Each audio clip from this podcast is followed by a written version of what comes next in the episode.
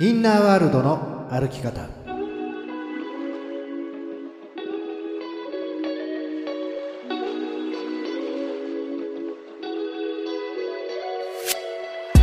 こんにちは吉田博親です。こんにちは飯島静香です。インナーワールドの歩き方。この番組は心理トレーナーの私吉田博親がリスナーの質問や相談に答えながら日々のちょっとした行動や考え方で気持ちが楽になったり行動が変わったり人生が楽しくなる潜在意識の扱い方を伝えていくそんな番組です。吉田トレーナー10月も半ばに入ってきました。だね、はい、早いもんです、うん。もう少しであのハロウィンです。ハロウィンね。ハロウィンです、ハロウィンも結構なんかね、年々も若者の間ではって言っちゃまたあれですけど盛り上がってますよね。盛り上がってますね。今年も渋谷どうなるんだろうと思って私ドキドキします、はい、うん、なんかこのかぼちゃのなんかねはい。不思議なというか、まあ気も可愛いというかね宇宙の法則的に言うとねはい。怖いというものに可愛らしさがこう混ざったような、はい。うんうんうん。ねそのなんか感じとか、そういうのって結構ねこの2つの曲性が組み合わさったものってハマるとハマるんですよね私たちね。ああな癖になっちゃうんですかね、そうそうそう。うんうんうんうん。もういろいろあるでしょ？甘じょっぱいとかさ。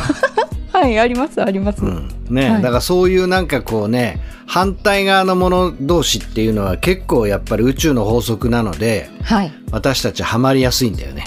へえすごいですね。片方ずつもいけるけどあセットになっても楽しめるってことですね。そうそうそうそうそう、片側のファンっていうのもいるけども片側だと飽きやすいので甘いのしょっぱいの、甘いのしょっぱいのっていくでしょ。ループループのやつですね。そうそうそうそう、はいはいはいね。はい。まあそんなかんだでね今年もあともうすぐという感じになってきましたね、はい。今年もあと残りがね見えてきました。うん。うんうん。ね。はい。より一層インナーワールドを整えながらですね、はい。まあ幸せに過ごしたいですね。はい。それでは今日もインナーワールドの歩き方人生が楽しくなる扉を開けていきましょう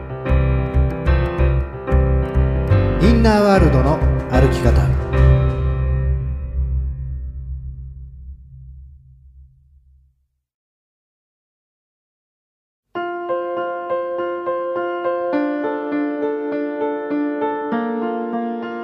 吉田トレーナー私最近自己愛っていう言葉をよく目にするんです。うんいいですね、ねじ自己愛ってことは漢字をこう読むと自己自分を愛するってことですよね。うん、うん。うんうんうんうん。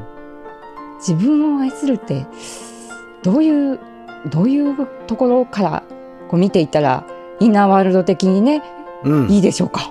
いいですね。まあはい。これはあのまああの王道の質問ですよ。ねおねえすごいいっぱい書いてあるんですよ。自己愛自分を愛しましょうってねはい。えまあ多分どんなこうね、えー自己啓発本とかスピリチュアル本にもはい。最後は自己愛っていう話が出てきますよね。あー出てきます。あけ定型文かなと思うぐらいね出てくるんですよ、うん。じゃあそれが本当にできてるかっていうと、まあはいちゃんとできてる方もいるかもしれないけど、なかなかこううんできてない方もいらっしゃったり、はい、えーなかなか難しいっていうふうに感じてる人もいると思うので、はい、実はね、結構見えないうちに罠に入ったりもしてるので、今日はちょっとその辺のね、うん。えー話をね、していきましょうね。はい。お願いいたします。はい。はい、まずね、最初にこの、お自己愛っていう観点をね、宇宙の法則で言うと、はい。なんで自己愛が大切か。ね。うん。言うとね。はい。うん。あの、投影の法則っていう観点で言うと、はい。この世界っていうのは自分の意識が映っているってよく言うじゃないですか。はいよく聞きます。ね。うん。だから、すごい単純に言っちゃうと、自分が愛せてない、自分が嫌い、うん世界に嫌いが映っちゃうよってことなんですようね。んはいそうねそうなんですうん。うんだから、はいこの世界が例えば美しいなとか素敵だなとか楽しそうだな面白いなっていうふうに映るっていうことははい。インナーワールドにそういう世界が広がっているっていうことなわけですよ。ああ、はい。だからインナーワールドがその自己愛というものがなくうんうん自己否定、自己憐憫、はい。自己会議とかですねそういうようになっちゃはい。ってると、うんうん。それがこの現実の世界に投影されるわけですね。うんうんはい。じゃあ具体的になどういう形になるかっていうと一番起きやすいのが人間関係に現れます。人間関係。はい。はい。うんうん。あの他人は自分の写し鏡って聞いたことあるでしょ？はい、あります。ねはい。だからやっぱり人っていうのは一番自分を映しやすいわけですよ。うんうんうんうん。はい。だからそこに本当に自分というものも愛していなかったり、自分を嫌っていたり、自分を疑っていたり、自分が信じられないと、はい。結局人間関係の中でそこに不信感が生まれたり、はい。自己会議が生まれたり、うん。なかなかしあの信頼しきれなかったりっていうことが起きたりするんですね。はい。信頼。はい。で、はい逆に考えてみましょう。ちっちゃい子で疑い深い赤ちゃんとかいますか、おお。疑い。この親は怪しいな。さっきもニコニコして近づいてきたのに、またニコニコちおかしい。この親はちょっと怪しいなとかさ。いやいや、この親はどうも自分に甘すぎる。なんか将来自分に期待してるから、この親は要注意だなとかさ。ちょ、ちょっとい、そうですね。すごい不信感の塊ですね。そんな赤ちゃんいないでしょ？いない。そんな小さい子いないでしょいないですよ。おもちゃ買ってくれて怪しいとか思わないでしょ 思わない。思わない。やったーって言って、またこれも買って、あれも買ってっていうのが子供でしょはい。そう、うんそう、そうです。ね。はい。っていうことはやっぱり、その純粋なハートであったら、送られてきたものを喜べるし、はい。受け取れるわけですよ。はい。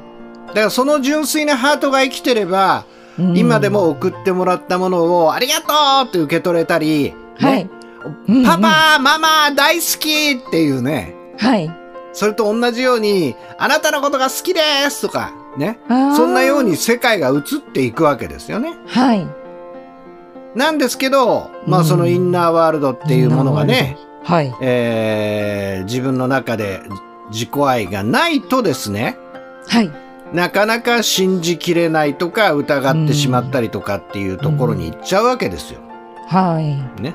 うん。じゃあ、どうやったら、ね、どうやったら、どうやったら自分を愛せるんでしょうかはい。どうやったらいいですかですよね。はいうんで、これはですね、まずその、前にもインナーワールドで話しましたけども、はい。自己愛党よりも、ね、自己否定党というですね、インナー会議というか、インナー議会というか、はいイ。ンナー政党があるとしたら、はいそっちの政党の方が強いんですよ。ああ、人数がいっぱいいて、こう、声がいっぱい上がってくるんですね。イエス。その話をね、したのを覚えてるかなと思うんですけど、はい。だから議会があって、うん勢力があって、はい。やっぱり人数が多かったり、その、うん予算が多いところが、結局は、えー主導権を握って、インナーワールドの世界を制していくと、い現実の世界の中でもそういうようなうん選択に関しての優先順位が働いて、そういう生き方になってしまうっていううんね。うん。そんな話を僕はシーズン1の時にしたことがあるんですが、はい。つまりそれはどういうことかというと、やはり大切だと思っても、そこに予算が回ってないわけ。ああ、なるほど。予算に限りがあるのに、そこは薄いってことですね。そうなのよ。はいはいはい。だからなんか失敗したりとかね、人生の中でうんミスをしたりとか、はいあるいはなんか迷惑をかけたとか言うと、はい。自動的にそっち、あの、自己否定と自己、自分を責める党に予算が回るわけですよ。すごい。それ、ちょっとドキドキですね。はい。ねえ。はい。うんだから、そうならないようにしようとか、あるいはそうなった時にというふうに、結局いつの間にか自分を責める党がこう主軸になってっちゃって、はい。一見だから自分をこう責めないように責めないようにっていうふうに思っているのは違うように思うかもしれないけど、軸は責めてしまうというか、はいそういうところに意識が向いてるから、そっち行っちゃうわけでね。はい。うん。なので、えー自己愛というものがいかに大切かっていうことに理解をし、そしてゆっくりとゆっくりとそこに予算を回していくということができていって、議会が大きくなっていったり、その政党が強くなるっていうことがポイントなわけですよね。ああ、はい。すごい大事だなと思います。はい。うん。うん、だから島で行っても、すごいあの、小島だったらどうしようもないわけですよ。はい。えーそれを大きな大陸にして、その中に予算を回してリゾート地を作ったりして、そこで楽しめるように自分ができるかどうか。かですね。はい。そうですね。なんかちっちゃいとね、やれることもちっちゃいし。そうなんです。はい。じゃあ、それをね、またどうやったらっていう話をずっうんとこうしてますけれども、うん。あの、はいまずね、はい。自分を愛するという手前に、手前に。うん。結局は自分を愛するイコール自分を受け入れるっていうことの方うん、が。大切なポイントなんですよね。うん、うんはい。なんかその、例えば、すごくついついこう、なん、あのーはい大きな声を出してしまうとか、はい。ね、えー文句を言ってしまうとか、不満を言ってしまうとか。うん、はい。物事を途中で投げ出してしまうとか、うん、うん。なんかそういうようなことがこうあった時に、はい。ねまあ、その自分がこの好ましいことを見つけようというよりは、まずその自分うをん。受け入れるっていうことができるかが自己愛のプロセスなんですよね。あーなんかそういう時ってそれをこう見ないようになんとかそれをこう払拭するようにっていうことに力を注いでいるような気がします。うん。あのーはい。やっぱりそうなっていくと、さっきあったように、否定党の方に結局は力が持ってかれちゃうわけですうよね。んうん予算が回っていくんですね。で、これはね、一言で言うと、子供、ね、何度も僕は言いますけど、子供っていうのは、はい。やっぱり無実さがあるわけです。無実。はい。うんうんうんうん。まあ、別名無邪気さというかね。ああ無邪気はい。ううんん。うんだから、いいも悪いもないので、自分の思ったことをやったり言ったりするわけじゃないですか。はい。でそれが大人になると、その無実さ、無邪気さが はい影を潜めるわけですよ。ああ持っていたはずなのに。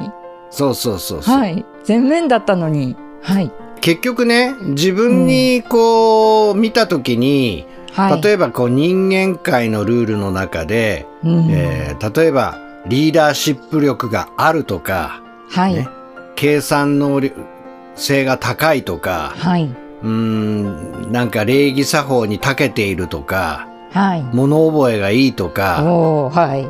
なんかそういうその能力っていうものが高い時に初めて愛せるかとかああ、はい。言っちゃうと、うんうんうんいや、これ、そんなこと言ったらほとんどの人自己愛できませんからってなるわけですよ。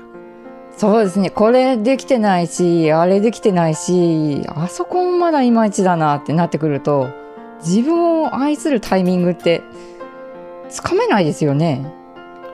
そう。だから、んんそういう観点で言うとね、自己愛に行く手前に、やはりまず自己需要というものがベースになるわけですね。うーんはい。そして自己需要ができることを通して、うんうん。自分の中に無実さ、無邪気さというものが取り戻されていくわけです。はい。取り戻されていく。はい。そうすると、うんうん。自分は何かをやったとしても私は無実だ。ねうん。という風になっていけば自分自身をいちいち止める必要がなくなりますよね。はい。そうすると、うん不思議とまあ眠っていたというか表面にあまり出ていなかった魅力や才能も自由に顔を出し始めていってはい。別の言い方をするとうんその人らしさとかその人の魅力っていうのもどんどん開いていったりするんですね。はい。うんうん。まあ僕前にお話をしたと思うんですけどはい。僕はあの元罪悪感日本代表に選ばれそうになったぐらい 日本代表。はい。すごい。自分を責めていたり自分が悪いと思う、んうん。つまり自己愛と真逆にいたわけですよ。ああ、そう、そうですよね。真逆。はい。ね。はい。だからそれはつまりどういうことかというと僕はねすごうくん世間一般でいう非常にお金のかかる学校にうん。行っておりましたのではあ、それをこんなにお金をかけてもらってるのに俺は何の取り柄もないうん。勉強もできないし、何かそのかといって芸術的な才能があるわけじゃないしだから頑張らなきゃだから頑張らなきゃってやるけ、やるだけど全然うまくいかないんですようんうんうん。はだからもう本当に自己愛と真逆の方向に行っていったんですねい。うんうんうんじゃあそういうふうにこうしてった時っていうのは結は局い世界がどう見えていくかっていうともう全然不自由だったわけです、うん。うん。不自由。はい。何をやっても面白くないしうん。当然その何かこの世界の外側に自由があると思ったから、はい。学校辞めてえなとか早く自由になりたいなっていうことばっかり思ってましたよ。ああ、はい。でそれをはいセミナーを受けた時に、うんまずやっぱり思ったことがはい。僕は悪気があってできなかったわけじゃないと、うんうんうんうん。一生懸命頑張ったと。頑張った、頑張った。でそういうその決められたルールの中同じ物差しの中では全然ダメだったけどうん。なんかすごい真面目な自分とかはい。すごくなんか面倒見のいい自分とうか。物事に集中できるような自分って結構いいじゃんっていいじゃん、いいじゃんです。はい。そういうことが受け入れられるようになってったんですね。はい。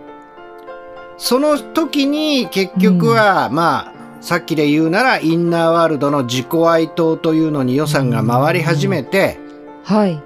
えそして常に常になんかミスを犯したりとか、うんすごい間違った時にもですね、はい。うんまあそれは本当に自分を責めずにはい。この経験が絶対に自分のプラスになるっていうふうに言い聞かせて、はい。絶対これは私にとってプラスになるというふうに自分を責めることをせずにあるがままを受け入れられるようになっていったわけです。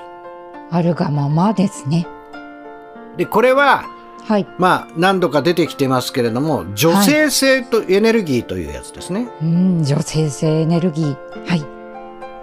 でそのことを通していろいろ受け入れられれば受け入れられるほど自分自身の中でどんな自分に対しても OK が出るようになっていきました。はい。で OK が出るようになればなるだけはい。いろんな自分自身が顔を出し始めて、えそしてどんどんどんどん自分が魅力的に自分を表現できるようになりはい。えそしてまあ僕自身がそれを自由に表現できる心理トレーナーとして活躍できるようになったっていうことなんですね。はい。そして、はいえーもう一つね、はい。この現代における罠っていう話をしたいんですけど罠。はい。例えばね今インターネットとかでまあ、はい。スマホ1個でいろんなものが全部調べられるじゃないですか。あ、はい。調べられます。何でも申し込みもお買い物もできます。ねはい。だから例えば自己愛とかってやればはいっぱい出てくるかもしれないし、うんうん。なんか方法とかもいっぱい出てきます。はい。その方法とか効果的なものとかいろんなものをそれこそググったらダーって出てくるじゃないですか。はい。だーって出てきます。ね。で、あ、なるほどね。自分を認めること、あ、自分の、あの、いいなと思うことを声に出して言うこと、ね。はいそれからやっぱり、笑って口角を上げることとかさ、そういうことがこうね、どんどんどんどん自分の中で知識として先に増えてったとしますよね。うんうん。はい。ね。はい。で、すごく、はい。す知識がバーッとこう増えていったと。あはい。だけどある時なんか自分がすごく落ち込んでいたり、はい。自分が調子が悪い時があって、うんうん、その時に知識が何にもなければ、はい。その自分のままでいるしかないじゃないですか。あはい。ちょっと変えようもないですし。ですよね。はい。だけどこれ、いろんな自己愛の知識があったとしたら、はい。このあるがままの自分にいろいろやりたくなりません？ええあこここにはこういうこと書いてあったからこういうことをやってってなります ?Yes. はい。ね。はい。こういう時はまず口角を上げて、うん。ね、ポジティブシンキングでして、そう、体を動かせって言ってたよなとかさ。はい。そう。そうですで、いろいろやってみてうまくいく時もあるかもしれませんが、はい。もしうまくいかなかったら、うん。結局またその自分が受け入れられなくて、はい。そしてまた新しい知識を入れてっていう風にやっていくと、うんねうんうん。知らなければどうしようもないんですけども、い。知ってるがゆえに、いろいろいろいろ自分をジャッジする癖が出てくるわけですよ。はあ癖が出てきちゃうんですね、うん。うんうん。そして、はい。さあ、じゃあ知識を積み重ねた分だけ、それができる自分になるかっていうと、学んだこと、知ったこと全部できます？そんなんできませんよ。だってねすごいあのなんか早い計算の仕方とかってなんかで出てきても自分はできなかったりいろんなことあります。知識は知ってても、ね。そうです、ん。うんとなると、知っているのにできない。分かっているのにできない 自分を愛せますかって話になるわけです。おーちょっとすっごいエネルギー必要な気がしてきましたはい。はいつまりどういうことかっていうとね、余計な知識を知りすぎちゃうと、うん結局それで自分をジャッジしすぎて、はいそれができない自分を愛せなくなるといううん最悪な方向に行っちゃうんですよ。だからループはい、うん。知りすぎ注意。調べすぎ注意。知識を、だけを増やしすぎるのは要注意ですよっていう話なんです。なるほどちょっと心当たりがありますありますか？ありますありますなんか調べちゃってついこう自分の隙間を埋めるように知識を入れたいね。あります。で、なんはい。でそれが起きるかっていうとですね、はい。うん。うん。すごく、うーん、一見するとですね、はい。あのー知っている、分かっているというはい。風景ですね。絵がありますね。はい。知っている、分かっているという見えている風景って、はい。実際にそれを生きられている、できているという風景とそっくりなんですよ。うーん。生き、ね。だから、なんか知、知れば満足できるわけです。なんか自分が変わったような、これから人生を変えられるような、はい。ヒントが得られたような、はい。なんかそういうような気分になっちゃうんですね。気分になります。ね。うん。はい。だけど、それが知るわかると、はい。できている生きられるって全く別じゃないですか。はい。別ですね。はい。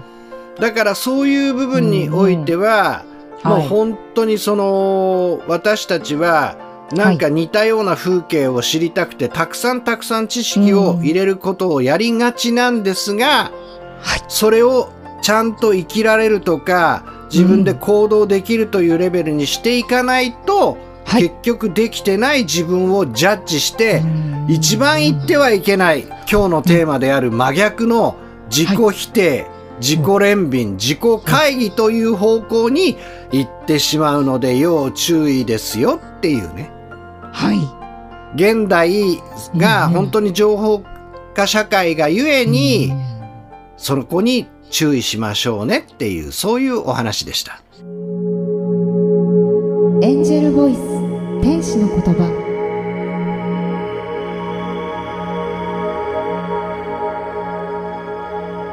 ルボイスのコーナーは吉田トレーナーが直感を使って必要な言葉をお伝えするそんなコーナーです。それでは今日のエンジェルボイスお聞きください。タイミング。すべてのことに偶然はありません。それらのタイミングは完璧なのです。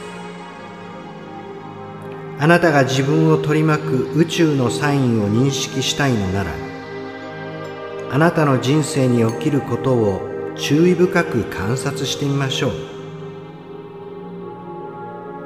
偶然を超えて起きることを見つけそのことに感謝できるようになれば宇宙は一層あなたに素敵なサインを最高のタイミングで送ってくれるようになるでしょう。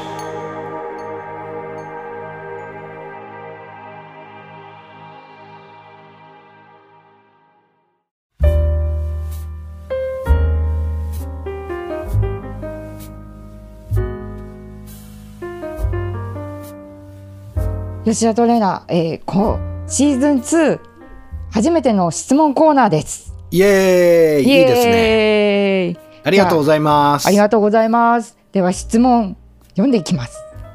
えこんにちは。シーズン2おめでとうございます。ありがとうございます私はがありがとうございます。私は学生です。今日は悩んでいることがあって、え写真の加工をやめることができません。うん友達と撮る写真もそのまま SNS に上げられたくないので私が加工した写真を渡すようにしています。写真を見た人とえ実際に会うと全く別人のようだと言われますがやめることができません。うん。綺麗で可愛く加工することは好きでやっています。でもこのままでいいのかなと思うことがあります。ラジオネーム金魚鉢さんです。はい。はい金魚鉢さんありがとうございますえーっとその金魚鉢さんはえー結局これ質問なんでしょうかね？なんかややめたいのかやめたくないのか あのそこがまだはっきりしてませんよね。ああ、なるほど。うん、で、僕はですねはい。とことんやったらいいと思います。あ、とことん。はい。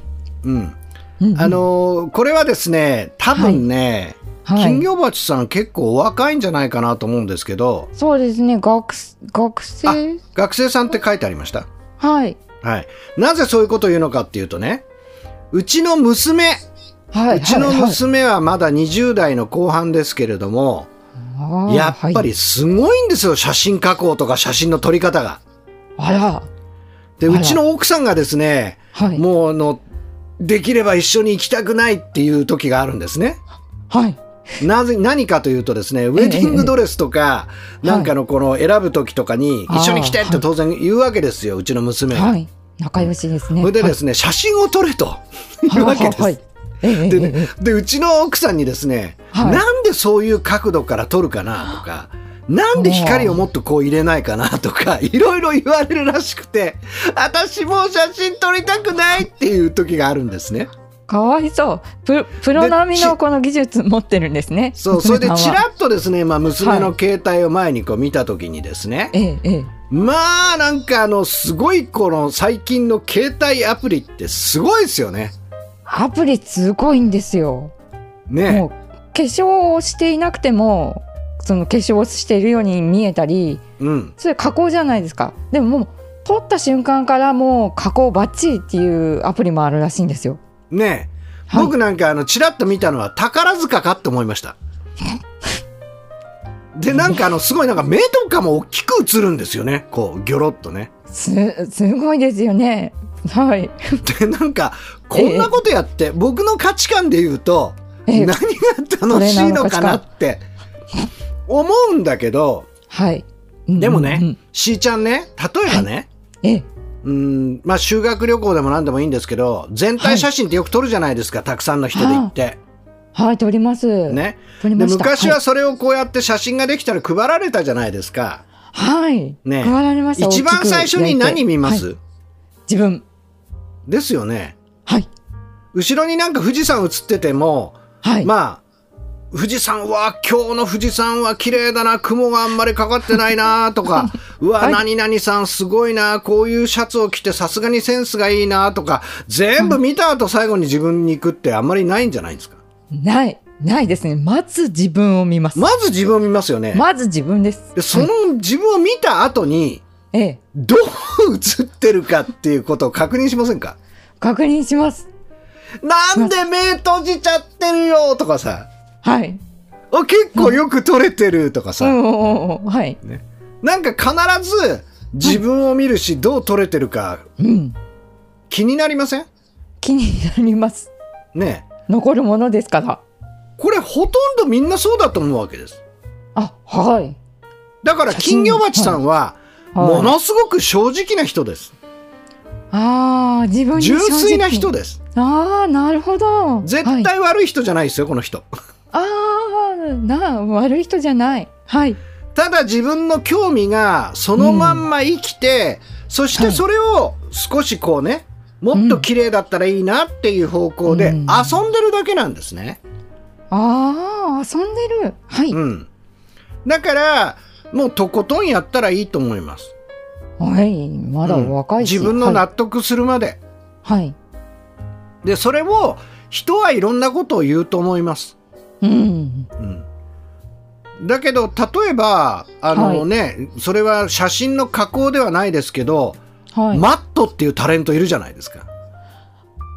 あの方？桑田真澄っていうピッチャーの息子でこう真っ白に塗ってですね、ええものすごいこう、あの、お化粧した男性とかいるわけですよ。ね。で、はいそれに関しても、なんで気持ち悪いっていう人もいれば、可愛いとか素敵とかね、あーうんうんうんいろんな意見があるわけです。はい。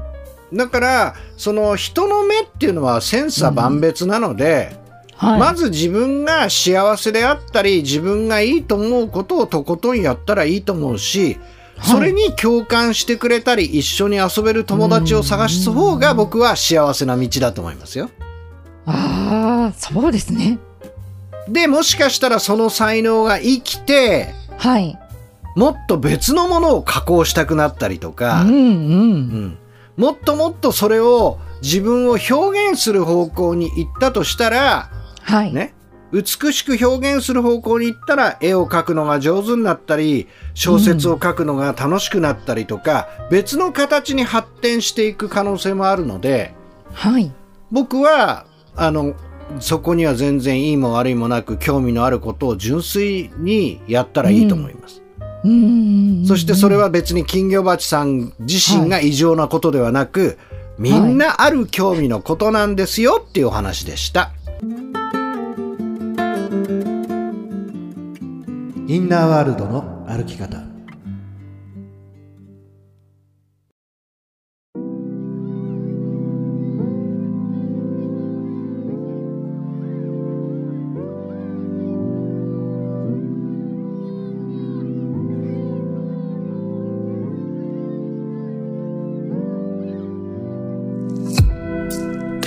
今日のインナーワールドの歩き方いかがだったでしょうか？吉田トレーナー、今日のお話のポイントをお願いいたします。はい。えーっとですね、まあ、どんな、なんかこう自分のね、えー知っていったりとか、自分をこう理解していこうとかいうような自己啓発本とか、えースピリチュアル本、成功本にも、もう必ず出てくる自己愛ということに関して今日はね、お伝えをしていきました。で、なかなかその特別な能力があって自分を愛そうっていうふうに思ったとしても、なかなかそれは難しいっていうことですね。なので、えーまずは自己需要というものが自己愛の手前にあるんですよ。でそれは特にネガティブなことに関して、えー受け入れるようにしていかないと、ネガティブだっていうふうに感じたことでまた自分を責めたり自分を疑ってしまうという方向に行っちゃうとインナーワールドにあるね自己会議棟自己否定棟に予算がバンバン回っちゃってまたまたそっちが勢力をつけちゃうんですよっていうお話をしましたね。はい。で小さなことでもいいからそういう自分もいるよねとかこんな自分も OK というふうに受容していくとその自己愛党の方に予算がどんどん回っていって、えそして小さかった時の自分のようにどんどんどんな自分もねこう表現できるようになっていってあらゆることが楽しめるようになっていくとすごく自分らしさっていう魅力も一緒に溢れて出てきてで逆にそういう自分が楽しくなったりそういう自分を愛せるようになっていきます。という話です。そして要注意なのは、はい。え情報化社会の時代なのであまりにも知りすぎること情報だけをねたくさん仕入れすぎるとなんかそれで自分の人生を変えられるような気になるんですが知っているのにできない分かっているのにやれないということが増えていくと自己否定自己会議という一番言ってはいけない方向に行っちゃうので、えー知りすぎ注意をしてくださいねというねまずはそんなお話をねしていきました。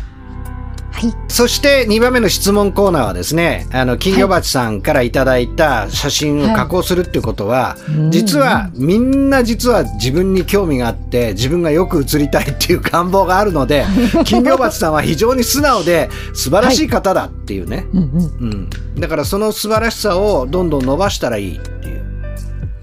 僕はそういうふうに思うって言いましたね。そしてそれが、とことんやると必ず人生ってどんなことにも次のステップが来るので、なんかそのことを活かして今度は人をきれいにしてあげられたりとか、あるいは自分自身が何かそれを使って新しい芸術の分野が開いてったりとか、そういう方向に行くと思うので、ぜひ僕はとことんやってみてくださいという話を今日はさせていただきました。はい。さて、この番組ではお聞きのあなたからの質問、相談などをお待ちしています。やりたいのにできない、頑張っているのにいつも同じ結果になってしまう、今よりもっと成功したい、自分を輝かせたいなどなど、人生を楽しみたいのに楽しめない、そんなお悩みや相談、心の仕組みの質問、何でも聞いてください。質問の宛先はひらがなで吉田博親と検索していただいて YouTube、アメブロ、LINE 公式などからお寄せくださいまたハテナブログでインナーワールドの歩き方ブログを更新していますそちらも、えー検索してみてくださいはい。ぜひね、また新しい、あの、質問などお待ちしております。インナーワールドの歩き方今日はこの辺でお別れですお相手は飯島静香と吉田博親でした。また次回、インナーワールドでお会いしましょう。